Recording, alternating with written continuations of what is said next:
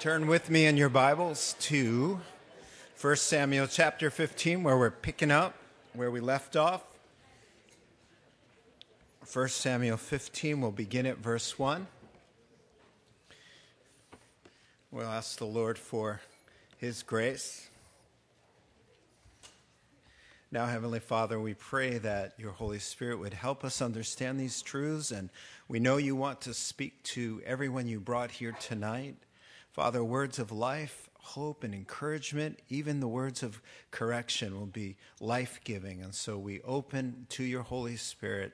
Uh, speak to us. We're listening and we want to obey. In Christ's name, amen. Well, incredible spiritual truths are waiting for us here tonight in chapter 15, a very pivotal chapter and a very well known chapter at that. Uh, sadly, these important truths are embedded in harsh circumstances and trauma and bloodshed. Uh, unfortunately, an entire people group, the Amalekites, must be exterminated because of their wickedness and because they are bent on destroying Israel, the hope of the earth. God is going to bring a Messiah, Savior, God the Son, through these people, and it's very important that they exist. And secondly, uh, and Israel's first king, King Saul, also in this chapter, uh, must be harshly rejected by the Lord and lose his position and honor and calling as king because he's bent on disobeying God and living for himself.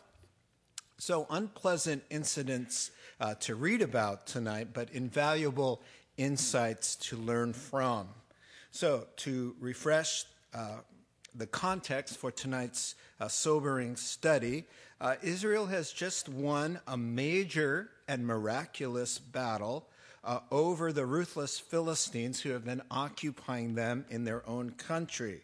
Uh, they are outgunned and they are outnumbered, uh, but they have managed to defeat their enemies because of the grace of God and not because of King Saul, but thanks to the bold faith and courage of who? His son Jonathan. So now, Jonathan, for, the, for, for his reward, is uh, now just escaping execution from his father's attempt.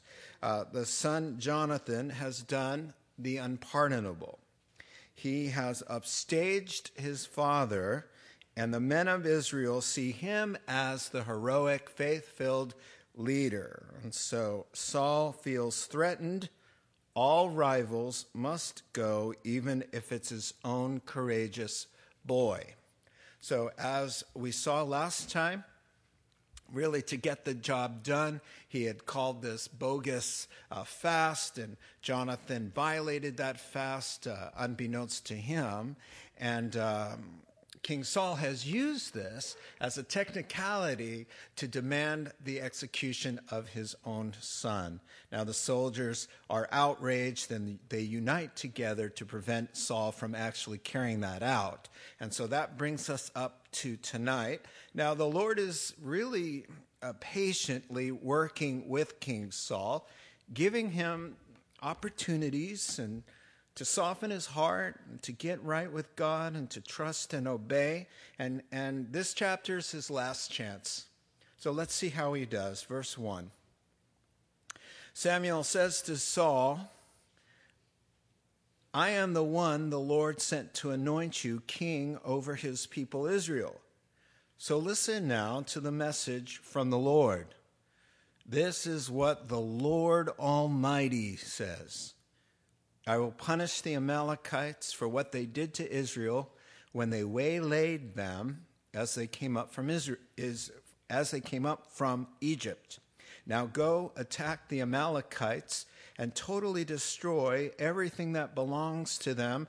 Do not spare them. Put to death men and women, children and infants, cattle and sheep, camels and donkeys. So we'll pause there and take a few moments to reflect on what a sobering thing to hear the Lord speak in this way. So, if you're taking notes, Roman numeral number one, a clear command given. A clear command, horrific, but clear nonetheless. So it's God who is giving the com- command. So right away, Samuel has a word from the Lord to King Saul. And it's very important that King Saul understand that this isn't coming from Samuel or from the elders of Israel, but from the Lord himself.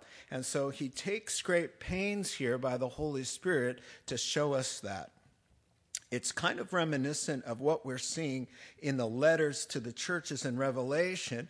When the Lord addresses these churches, as you've been seeing on Sunday morning, he's saying, Hey, it's me, the Son of God, blazing eyes of fire, wielding a sharp, double edged sword, so that they know that the word coming to them is coming from the authority of God Himself.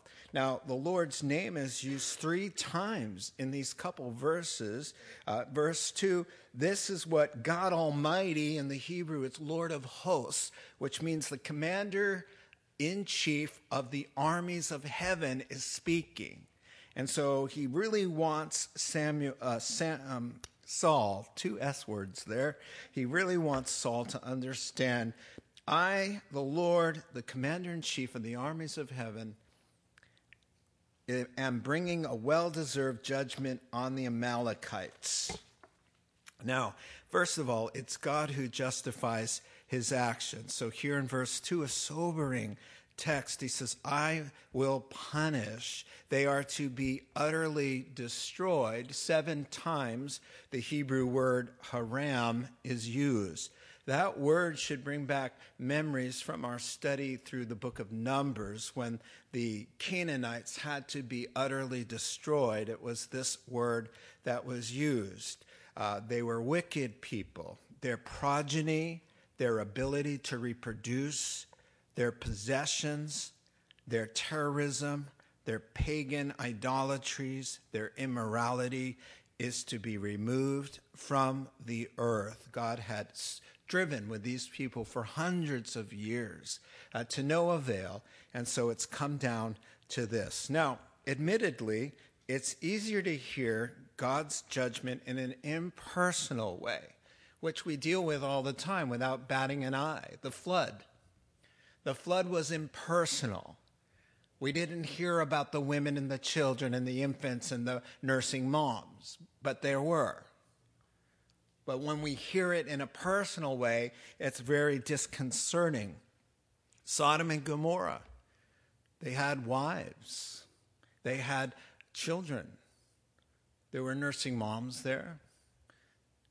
In the Great Tribulation, Jesus makes a point and he says, How tragic that this judgment is going to fall and there are going to be pregnant women and nursing mothers. So it grieves God's heart it's hard for us to hear these words, but it is just kind of the reality when judgment falls, it falls with a broader stroke than any of us sometimes realize. Now, seriously, the story of redemption really centers on this God Himself hanging on a cross, being crucified. And so it, we shouldn't be too surprised at such harsh realities that we find here in the Old Testament. I think really God is holier than we know, sin is worse than we think, Israel's survival more crucial than we realize, and our spiritual choices are more weighty than we could ever imagine. So he says, I will punish them because they deserve it. Uh, the Amalekites were desert marauders or terrorists. You can picture them uh, nomadic tribesmen, terrorists. Picture the black hoods and the long executioner swords and the relentless cruelty because that's who they were. And the Lord reminds Saul and his army and us he says, "You know what? This is this all started back when you guys were coming up out of Egypt and who attacked you? But the Amalekites. In Exodus 17, you could read about that. But then Moses says in his last sermon before they enter the promised land, which is what Deuteronomy is.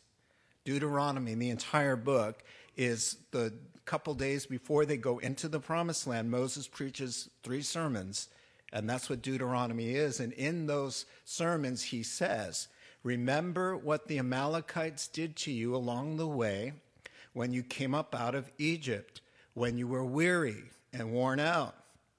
They met you on your journey and cut off all who were lagging behind. They had no fear of God. When the Lord your God gives you rest from all your enemies around you in the land he is giving you to possess as an inheritance, you shall blot out the memory of Amalek, the Amalekites from under heaven. Do not forget. That's Deuteronomy chapter 25 and verses 17 and following. Now, here's the thought here uh, that's quoted there. The Lord will be at war against the Amalekites from generation to generation. You see, it didn't just end there. He's not saying, you know, 500 years ago they did this nasty thing and now we got to wipe them all out. The idea is 500 years ago they did the nasty thing that they're continuing to do for 500 years. They are incorrigible. Incorrigible means not able to be corrected. The Amalekites stand really are a type of devil, unredeemable, a, a type of a person who ends up perishing because there's just nothing that even God can do. And he looks at them and says, Thy will be done. So, yes, indeed, it was a 500 year old offense, but it is something that the Lord has been dealing with, quote, from generation to generation. And, and so, you know, with those kinds of harsh words, I just want to explain and almost make a defense for the Lord in being so harsh. And so these people sowed the seeds of their own destruction. He's given them centuries to repent, and they will not, so it's judgment day. So the command is clear. Uh, the command is justified, and now the war commences. Uh, let's not move on before we remember this famous verse God is patient, slow to anger, abounding in love and faithfulness. He nevertheless does not leave the guilty unpunished, unless, of course, they've had someone punished on their behalf, which would be us. So that's Exodus 34 6. Patient, slow to anger, abounding in love, gracious, faithful, and kind. That's the Lord, unless you want nothing to do with him and you're bent on doing evil and opposing him, then here comes the war. Verse 4 through 9. So Saul summoned the men and mustered them at Telaim, 200,000 foot soldiers and 10,000 men from Judah. Saul went to the city of Amalek and set an ambush in the ravine. Then he said to the Kenites, Go away, leave the Amalekites, so that I do not destroy you along with them. For you showed kindness to all the Israelites when they came up out of Egypt. So the Kenites moved away from the Amalekites. That was good. Verse 7. Then Saul attacked the Amalekites all the way from Havilah to Shur to the east of Egypt. He took Agag, king of the Amalekites, alive. And all his people he totally destroyed with the sword. But Saul and the army spared Agag and the best of the sheep and cattle, the fat calves and lambs, everything that was good.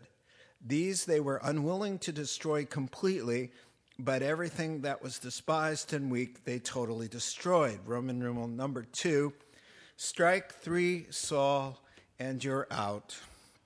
The Amalekites aren't the only incorrigible ones in our text. King Saul is incorrigible as well. And it's game over for the Amalekites, and it's game over for King Saul. Now, this is the whole reason that Saul is in trouble. Saul has already, two chapters ago, been handed a pink slip by Samuel saying, you know what? You're in trouble. You're, God's going to take this whole deal away from you. And, and here's what he said You acted foolishly, Samuel said to Saul. You have not kept the command of the Lord your God. If you had, he would have established your kingdom over Israel for all time. But now your kingdom will not endure. The Lord has sought out a man after his own heart, who we're going to finally meet next chapter and appointing him leader of his people because, here it is, because you have not kept the Lord's command. Now, you would think now, as he's been fired and rebuked from the Lord for not obeying God's command, that now that he's been given another command, kind of a second chance, that he would say, Oh man, Samuel, wait until you see I have learned. I want to keep my position in favor with the Lord. I don't want to see this come to pass. So come on, give me another chance, give me another chance. And he gets it. And you would think he would carry out the command, especially when Samuel says, Hey, listen, this is not from me, it's from the Lord, the Lord, the Lord. He's speaking to you. And here's what he's saying He's saying that word haram. Haram means totally 100%. You can't even pick up a penny from that place. Get it? And he says, Got it. But not. Now, I agree with McGee, J. Vernon, that is, but I left out the J. Vernon because I like the rhyme. I agree with him. He said, You know what? Uh, uh, poor guy Saul, he can't obey uh, because he doesn't have saving faith. And uh, uh, J. Vernon calls him a game player, he's a pretender, and he even calls him Satan's man. Now, verses 4 through 6, we see some positive attributes from King Saul. 4 and 5, he's a capable military leader. He's able to muster 210,000 soldiers, and he sets an ambush that's going to work. And secondly, in verse 6, you see he's a nice guy. I mean, he sees, oh man, the Kenites, they're kind of, they're friends. We have no qualm with them. So he goes to the leaders and he says, listen, you guys are in danger of being in the wrong place at the wrong time. You're going to get killed in the crossfire. Get out of here. And so he's a nice guy. You know what? But as I've often pointed out to you, you don't have to be a ruthless monster void of any virtues to wind up at odds with God and perishing. Nice people who are very skilled and gifted at what they do end up perishing because it's not about being a nice person who's skillful or has some redeeming qualities. Your qualities can be redeemed but how about you? You have to be redeemed. And so, you know, it's hard to see some things good about him and know that he's an enemy of God. Do you know anybody that you look at and you say, wow, they've got some good character qualities, but they, but they just spit on anything to do with God? Their conscience, uh, proclaiming that he exists and they just don't want anything to do with God. And so the Kenites happily pull up their tent stakes and skedaddle for their lives. That was a good move. Verses 7 through 9, a two verse concise synopsis given just enough about the battle to tell you that Saul disobeyed, doing his own thing. You know, Saul's MO it's called selective obedience. Verses 7 through 8 says, Look, he totally destroys the place. He goes in, except King Agag, he keeps him alive. And verse 9, the, the best of the livestock, the really good stuff. But Saul and the army spared Agag, it says in your verse 9 there, the best of the sheep, cattle, fat calves, and lambs, everything that was good. Now, what is Saul thinking? Well, nobody really knows what's going on in his head about sparing Agag, but a couple of the commentators said, you know, uh, he wants to show off um, to Israel. He'll look at you guys, look who we got here, look who I captured here. Or he wants Agag's respect. Here's this really famous king, and, and, and he's deciding whether he lives or dies. And so Agag is like kissing up to King Saul, and it just makes his ego feel really good that he's got this guy in tow. But we do know why he spares the choice livestock. Verse 9 it was valuable, it was plunder. Now, here's what I'm thinking was going through his head. Here's a picture for you. When he looked at all of the livestock, he was thinking, you asked DA premium grade certified Angus beef. Guys, look at this, all of this stuff. And then he says, number two, he says, this is what's going through his head the New York strip. All right, that's the New York strip. And then we've got the large porterhouse cut. And then we got veal. You see in your text it says fatted calf. You know what that is? Equals veal. It equals veal chops and then rack of lamb. And now what is he thinking? He's seeking, he sees this. What's going through his head? My mom's recipe for that dry rub, the, the cinnamon, the cumin, the paprika, the coriander, the cilantro, the black peppercorns. Are you telling me we're just going to haram? He knows what the word means. In other passages, haram means the devoted thing to God. It goes to God. There's no happiness here, there's judgment.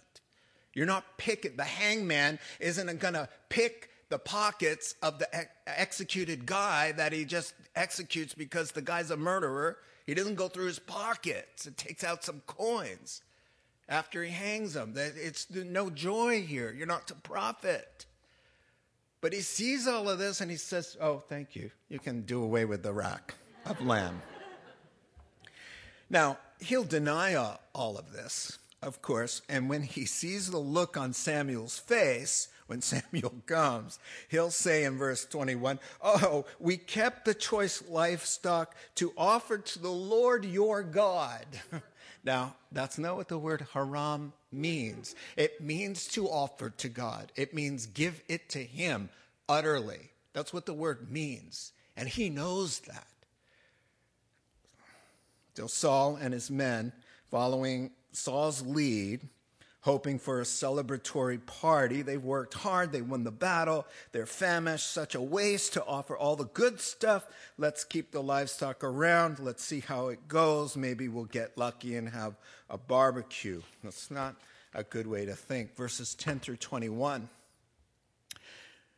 Then the word of the Lord came to Samuel I am grieved that I have made Saul king, because he's turned away from me and has not carried out my instructions. Samuel was troubled, and he cried out to the Lord all that night. Early in the morning, Samuel got up and went to meet Saul, but he was told, Get this, Saul has gone to Carmel.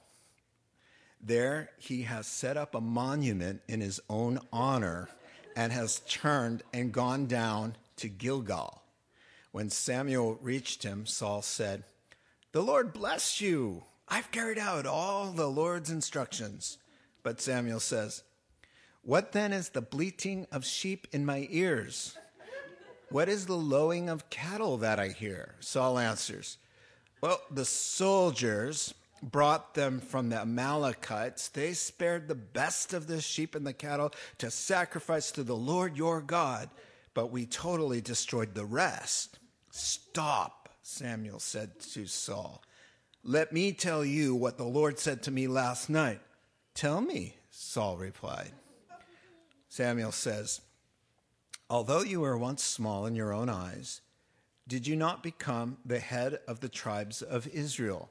The Lord anointed you king over Israel. And he sent you on a mission saying, Go and completely destroy those wicked people, the Amalekites. Make war on them until you've wiped them out. Why did you not obey the Lord? Why did you pounce on the plunder and do evil in the eyes of the Lord? But I did obey the Lord, whined Saul. I went on the mission the Lord assigned me. I completely destroyed the Amalekites and and brought back Ag, Ag, Ag I want to call him Agag, Agag, their king. The soldiers took sheep and cattle from the plunder, the best of what was devoted to God, in order to sacrifice them to the Lord your God at Gilgal. Okay, number three, busted. Saul's misadventure is coming to a close. So now we'll see God's broken heart Samuel's broken up too. The only one who isn't broken up, who's off having a party, building a monument to praise himself, is who? Saul, busy singing praises about himself. So now, it, uh, first of all, it's payday here in verse 11, but the Lord always wants you to know it's not a happy day when I have to do these things. I gave him lots of time. I'm not pleased. He says, I'm grieved. The King James has the word I, I, I, repentance, regret. I'm just sick of the whole thing. I wish it never happened, kind of thing. And then it's not a happy day for old man Samuel either, because he, he loves this guy. I just I love what Pastor David Guzik says about this verse. He says Samuel shows that he has God's heart. It hurt God to reject Saul, and it hurt God's prophet to see him rejected. We are close to God's heart when the things that grieve him grieve us and the things that please God please us. And so Samuel gets up reluctantly the, la- the next day to do the unpleasant task of confronting Saul with a devastating rebuke. And so he goes to find him, and he's not where Samuel expects him. He's on top of Mount Carmel there. He needs visibility for his monument, so he's up on the hill. And uh, notice that there's no shame, no guilt, no remorse. He knows what he's done, but uh, he's up on top of Mount Carmel. Now, up Samuel goes to find him, and he does, and notice immediately he says, as he says in verse 13, he sees Samuel coming, he, he gets it, he knows exactly what he's done. He says, The Lord bless you. Oh, happy day. I've carried out all the Lord's instructions. Well, what an odd way to greet someone. It's called a guilty conscience. It gives itself away every time. Hi, praise the Lord, God bless you. And by the way, I've done everything you asked me to do. Of course you have. Saul, really, come on. Saul knows exactly why Samuel's there, and he's going to start making his defense. Had he obeyed everything that the Lord had asked, he would never have to bring it up. It would be obvious. You don't have to bring it up. Right away, he knows he just wants to start making his case. And Samuel's really feeling perky, so he fires back because Saul's trying to pull the wool over his eyes. Sheep are there, pull the wool over his eyes. All right, never mind. Verse 14. So, uh, he says, Look, I did everything I was told to do. And then he says, That's funny. If you did, I probably wouldn't be hearing all the sheep and the cattle in the background. And then so, what does uh, King Saul say? Oh, those. well, um, the, the soldiers, the soldiers did that. And here's what they were thinking, noble guys that we are. We would sacrifice them to, we would haram them. Oh, we would haram them now afterwards since we've been caught with it and we can't eat it. So we're going to haram it the second time now later to the Lord. Who's God? Your God.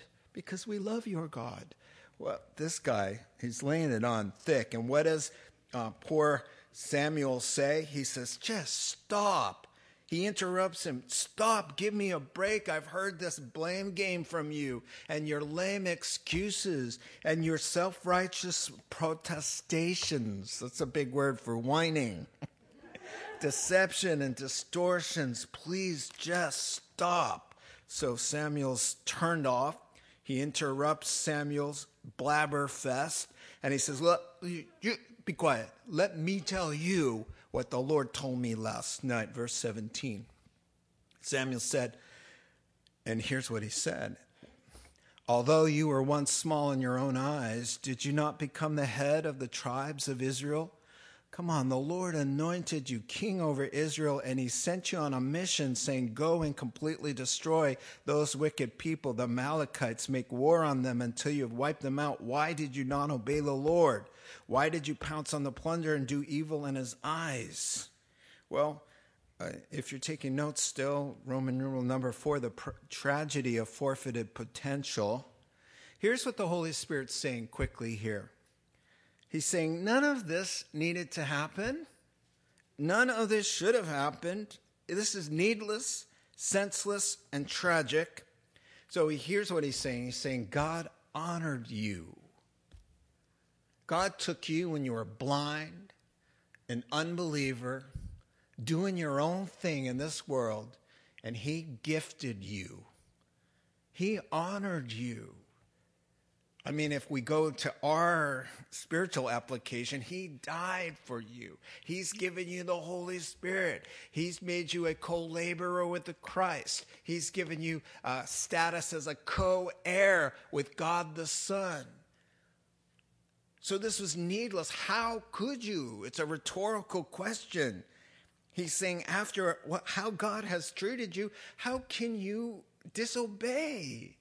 How could you want to rebel and not do what the Lord has asked you to do. You would think when God has done this, although you were just a nobody and brought you into to life and honor and privilege, that you would feel some kind of gratitude, some kind of obligation to actually do as the Lord commands. What are you thinking? Lamb chops. Was it worth the lamb chops, man? Was it worth the few extra dollars? Was it worth the sexual thrill? He said none of this needed to happen. Of all the words of tongue or pen, these are the saddest it might have been. If only I didn't. Now, there's probably a hundred young people under 25 in this place tonight. And I just exhort you in the name of the Lord don't let it be said of you, if only she hadn't, if only he had. You have your whole life ahead of you. And to all of us here, there's no reason why we can't link in gratitude our obligation to our God after what He's done for us to say, you know what? I'm just going to obey Him. Verse 20. He says, Oh, but I did obey the Lord. Still, still. To Samuel. Oh, but I did obey the Lord, Saul said. I went on the mission the Lord assigned me. I completely destroyed the Amalekites and brought back Agag, their king. The soldiers uh, took sheep and cattle from the plunder and the best of what was devoted to God in order to sacrifice them to the Lord your God at Gilgal. So, Roman numeral number five partial obedience equals complete disobedience. Now, Scottish preacher that I like to read, he's hard to read because of the Old English from the 1800s, Alexander Maclaren. He wrote this Partial obedience is complete disobedience. Saul and his men obeyed as far as it suited them. That is to say, they totally disregarded what God wanted, but did as they pleased, sparing the good and destroying the worthless. What was not worth carrying, they destroyed not because of the command from God, but to save them the time and trouble. Saul here, when he's whining about almost doing everything right, he says, But I did, I did, I did look at all the things I did. Let's build a, a, a column of all the things I've did that in that command. Check, check, check. I went and did it. I fought and I killed all these guys. And, and, and so I, and then here's a couple little things that I didn't do. It's kind of like asking a husband, Have you obeyed your marriage vows. And he says, almost all of them, or, or he says, mostly, have you been faithful? Have you obeyed the vow to be faithful? Mostly. Mostly. I don't think your wife wants to hear that. You know what? Mostly is a nice way of saying no, I have not. So, to Saul's lie, that he was going to sacrifice it all to the Lord, Samuel responds in verse 22 and 23.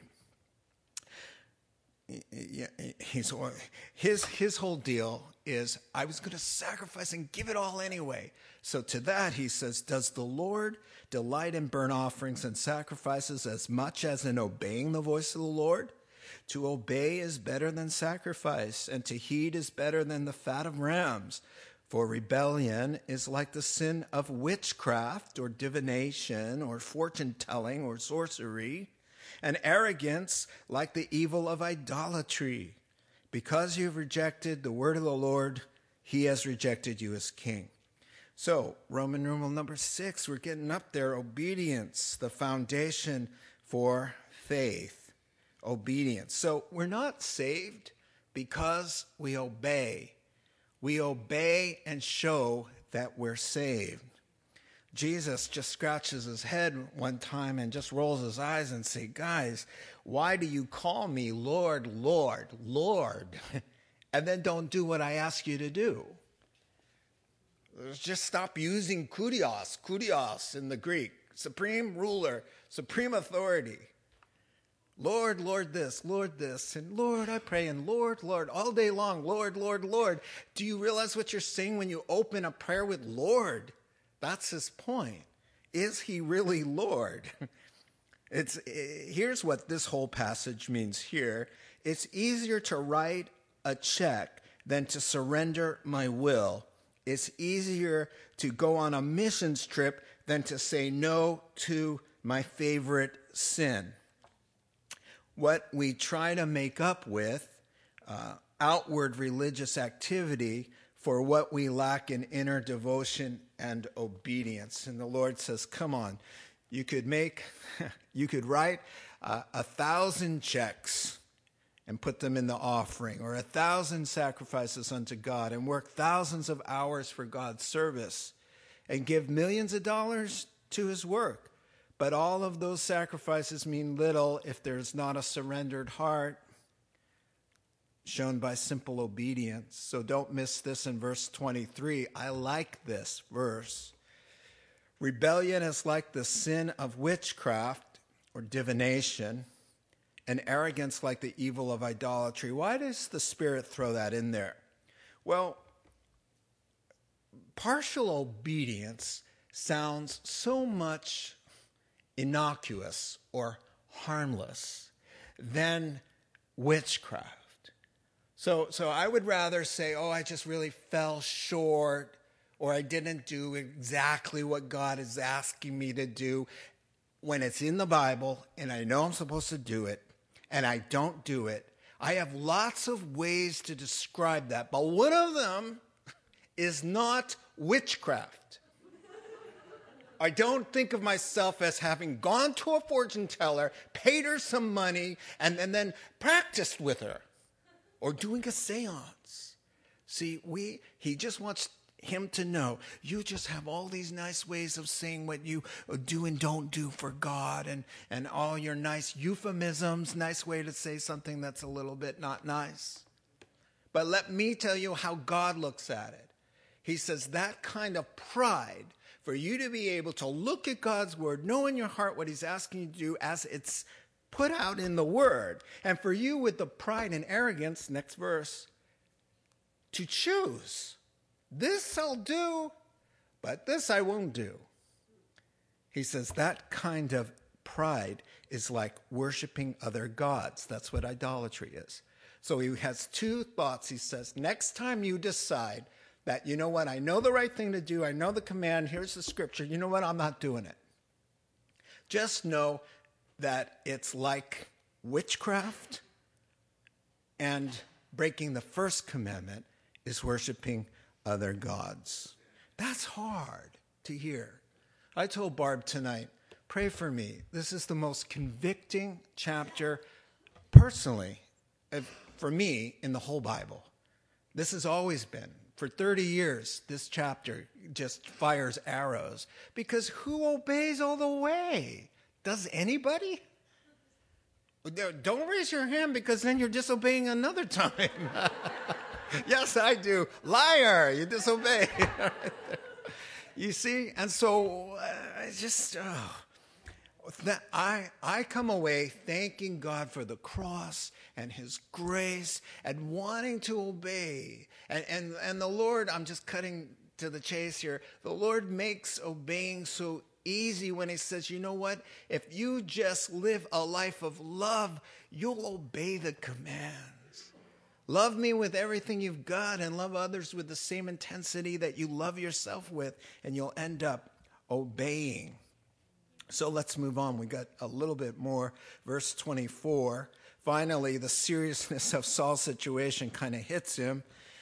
Then Saul says to Samuel, I have sinned. Oh, those three little words. Saul, it took you so long. I violated the Lord's command and your instructions. And here's the truth I was afraid of the people and I gave in to them. Now I beg you, forgive my sin. He's talking to Samuel and come back with me so that I may worship the Lord. But Samuel said to him, I will not go back with you. You've rejected the word of the Lord, and the Lord has rejected you as king over Israel. As Samuel turned to leave, Saul caught hold of the hem of his robe, and it tore.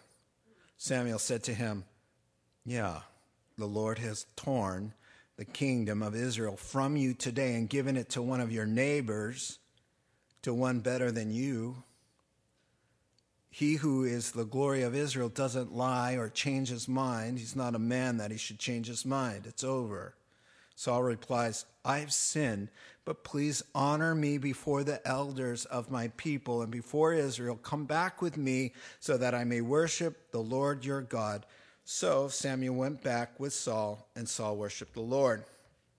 Number seven, too little, too late you know, he starts out really good. He, he starts out here uh, confessing his sins, and then he goes south. He blames peer pressure. Then he wants Samuel to fix it. Oh, please forgive me. And he's talking to another man. Why don't you just ask God to forgive you? Your sin is against God. But he just still doesn't get it. Then he's concerned about his image. Oh, don't, you got to come to the church service because what will everybody think about me? He's more concerned about his honor and his influence over Israel than sinning before the Lord. Godly sorrow brings repentance that leads to salvation and leaves no regret, but worldly sorrow brings death. And there's a worldly sorrow means you're sorry this whole thing didn't work out the way you wanted it to. Yeah, you're sorry. You're sorry you've upset people. You're sorry for this. You're sorry for that. Judas was sorry in the same way. Tears the whole nine yards. But it's a worldly sorrow, it's not a repentance. You see, there's a difference there. All right, so Saul clings to Samuel, who wants to leave, and says, I'm not going to church with you. This is, it's over. And he turns to leave, and Saul clings to the hem of his garment and rips it, and he's standing there holding a piece. And, and, the, and, and Samuel says, Yeah, exactly. God's going to do that to you because of your contempt for the Lord. So apparently, in verse 31, Samuel reconsiders going with Saul um, because he doesn't want to see a big, chaotic uh, pandemonium happen to the people in the congregation waiting for their king. And so he says, he acquiesces. He says, okay, let's go worship the Lord. Verse 32 and to the end, and we're done. Then Samuel said, okay, so they're, they're at the worship service, and surprise, this elderly, godly Samuel says, bring me Agag, king of the Amalekites. Agag came out to him confidently, thinking, Surely the bitterness of death is past. But Samuel said, As your sword has made women childless, so will your mother be childless among women. And Samuel put Agag to death before the Lord at Gilgal. Then Samuel left for Ramah, but Saul went up to his home in Gibeah of Saul. Until the day Samuel died, he did not go to see Saul again, though Samuel mourned for him, and the Lord was grieved that he had made Saul king over Israel. Last point manning up. If Saul won't do it, the elderly high priest will. Now, as a way to close out tonight and a way of spiritual application, all believers have the struggle to put King Agag down because King Agag, as many theologians and church fathers and church scholars have seen, he's a type of our sinful nature that needs to be utterly destroyed. He existed, he's a real life person. But the Lord takes these kind of characters and teaches us through them.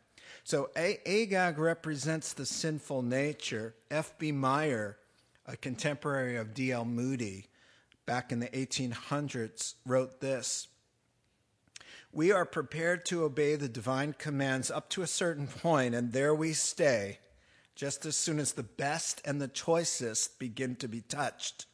We draw the line and refuse further compliance. We listen to the soft voices that bid us to stay our hand when Isaac is on the altar. And so King Agag, he, he stands for our darling sins, the devoted things that we let live the greed, idolatry, lust, lying, stealing, and gossip the things that we just allow. Colossians 3 and verse 5 Put to death, therefore, whatever belongs to your earthly nature sexual immorality, impurity, lust, evil desires, and greed, which is idolatry. And there you have it. Just a call to execute, to haram all of these King Agags and the best of the sheep and the fatted calves, or whatever it is that it's your thing that you think it's okay to deal with.